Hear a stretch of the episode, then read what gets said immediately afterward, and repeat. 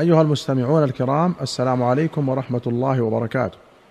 في باب عشرة النساء أخرج البخاري ومسلم رحمهما الله عن سهل بن سعد رضي الله عنه قال ذكر لرسول الله صلى الله عليه وسلم امرأة من العرب فأمر أبا أسيد أن يرسل إليها فأرسل إليها فقدمت فنزلت في أجم بني ساعدة أي حصنهم فخرج رسول الله صلى الله عليه وسلم حتى جاءها فدخل عليها. فإذا امرأة منكسة رأسها فلما كلمها رسول الله صلى الله عليه وسلم قال تعوذ بالله منك. فقال لها قد أعذتك مني. فقالوا لها أتدرين من هذا؟ قالت لا. قالوا هذا رسول الله صلى الله عليه وسلم جاءك ليخطبك. قالت كنت أنا أشقى من ذلك. قال سهل. فأقبل رسول الله صلى الله عليه وسلم يومئذ حتى جلس في سقيفة بني ساعدة هو وأصحابه. ثم قال اسقنا يا سهل فأخرجت لهم هذا القدح فأسقيتهم فيه. قال أبو حازم فأخرج لنا سهل ذلك القدح فشربنا فيه.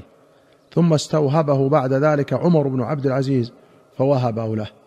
وأخرج البخاري عن ثابت البناني قال كنت عند أنس وعنده بنت له. فقال أنس جاءت امرأة إلى النبي صلى الله عليه وسلم تعرض عليه نفسها. فقالت يا رسول الله ألك بي حاجة؟ فقالت بنت أنس ما أقل حياءها؟ وسوءتاه وسوءتاه فقال أنس هي خير منك. رغبت في النبي صلى الله عليه وسلم فعرضت نفسها عليه.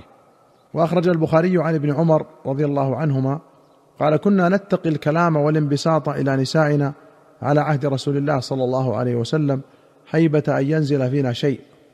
فلما توفي صلى الله عليه وسلم تكلمنا فانبسطنا. وأخرج الشيخان عن عائشة رضي الله عنها قالت جاءت هند بنت عتبة فقالت والله يا رسول الله ما كان على ظهر الأرض من أهل خباء أحب إلي أن يذلوا من أهل خبائك. ثم ما أصبح اليوم على ظهر الأرض أهل خباء أحب إلي أن يعزوا من أهل خبائك.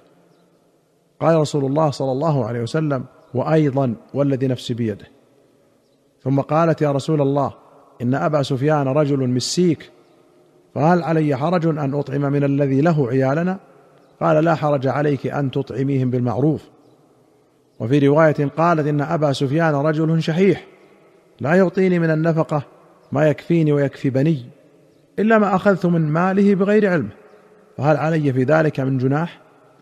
فقال النبي صلى الله عليه وسلم خذي من ماله بالمعروف ما يكفيك ويكفي بنيك.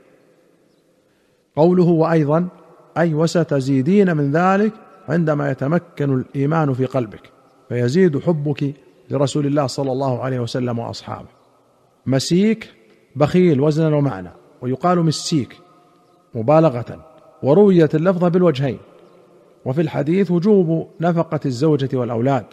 قال النووي وفيه أن من له على غيره حق وهو عاجز عن استيفائه يجوز له أن يأخذ من ماله قدر حقه بغير إذنه. وهذا مذهبنا يعني الشافعية.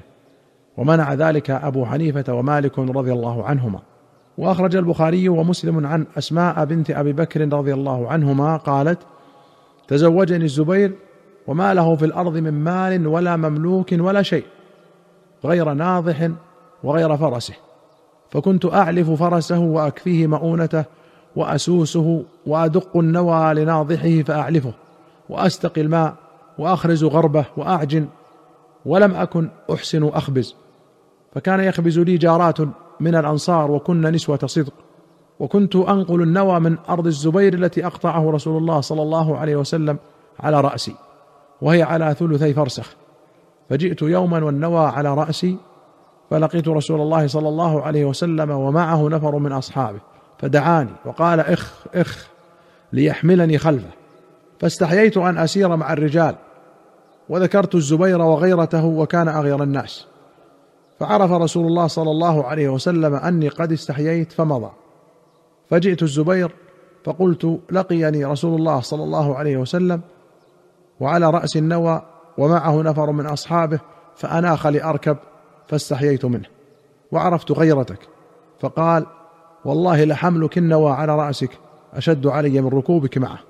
قالت حتى أرسل إلي أبو بكر بعد ذلك بخادم فكفتني سياسة الفرس فكأنما أعتقني. ولمسلم قالت كنت أخدم الزبير خدمة البيت وكان له فرس وكنت أسوسه فلم يكن من الخدمة شيء أشد علي من سياسة الفرس. كنت أحتش له وأقوم عليه وأسوسه. قالت ثم إنها أصابت خادما. جاء للنبي صلى الله عليه وسلم سبي فأعطاها خادما. قالت كفتني سياسة الفرس فألقت عني مؤونته. فجاءني رجل فقال يا أم عبد الله إني رجل فقير أردت أن أبيع في ظل دارك. قالت إني إن رخصت لك ابى ذلك الزبير. فتعال فاطلب إلي والزبير شاهد. فجاء فقال يا أم عبد الله إني رجل فقير أردت أن أبيع في ظل دارك. فقالت ما لك بالمدينة إلا ظل داري؟ فقال لها الزبير ما لك أن تمنعي رجلا فقيرا يبيع؟ فكان يبيع إلى أن كسب. فبعته الجارية. فدخل علي الزبير وثمنها في حجري. فقال هبيها لي فقلت إني قد تصدقت بها. قال البخاري عن عروة إن رسول الله صلى الله عليه وسلم أقطع الزبير ارضا من أموال بني النضير. الناضح هو البعير يستقى عليه الماء والغرب الدلو أو الدلو الكبير.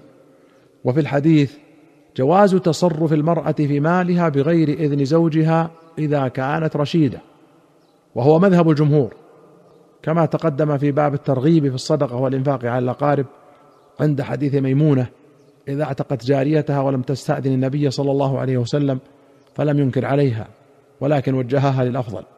وأخرج أحمد والنسائي والحاكم البيهقي في السنن بسند حسن عن أبي هريرة رضي الله عنه قال قيل لرسول الله صلى الله عليه وسلم أي النساء خير؟ قال التي تسره إذا نظر وتطيعه إذا أمر ولا تخالفه في نفسها ولا مالها بما يكره وفي رواية في نفسها وماله قوله وماله أي ماله الذي بيدها وطاعة المرأة زوجها واجتنابها ابدا مخالفته من أمارات صلاحها. قال تعالى فالصالحات قانتات أي طائعات لأزواجهن. ثم هو من أعظم ما يجلب المودة والرحمة بينهما. وأخرج الشيخان عن ابن عباس رضي الله عنهما أن النبي صلى الله عليه وسلم قال لو أن أحدكم إذا أراد أن يأتي أهله قال بسم الله اللهم جنبنا الشيطان وجنب الشيطان ما رزقتنا ثم قدر بينهما في ذلك ولد لم يضره شيطان أبدا ولم يسلط عليه.